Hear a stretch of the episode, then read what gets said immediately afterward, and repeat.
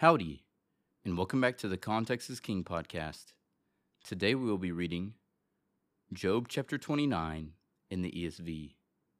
And Job again took up his discourse and said, Oh, that I were as the months of old, as in the days when God watched over me, when his lamp shone upon my head, and by his light I walked through darkness, as I was in my prime, when the friendship of God was upon my tent, when the Almighty was yet with me when my children were all around me, when my steps were washed with butter, and the rock poured out for me streams of oil.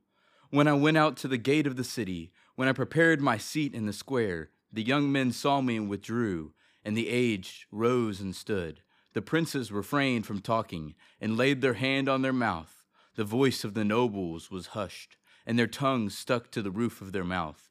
When the ear heard, it called me blessed, and when the eye saw, it approved because I delivered the poor who cried for help, and the fatherless who had none to help him. The blessing of him who was about to perish came upon me, and I caused the widow's heart to sing for joy. I put on righteousness, and it clothed me. My justice was like a robe and a turban.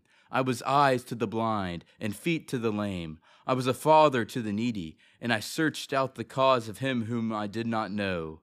I broke the fangs of the unrighteous, and made him drop his prey from his teeth.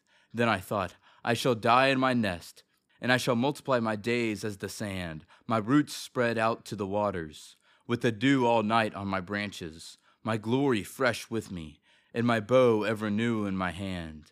Men listened to me and waited, and kept silence for my counsel.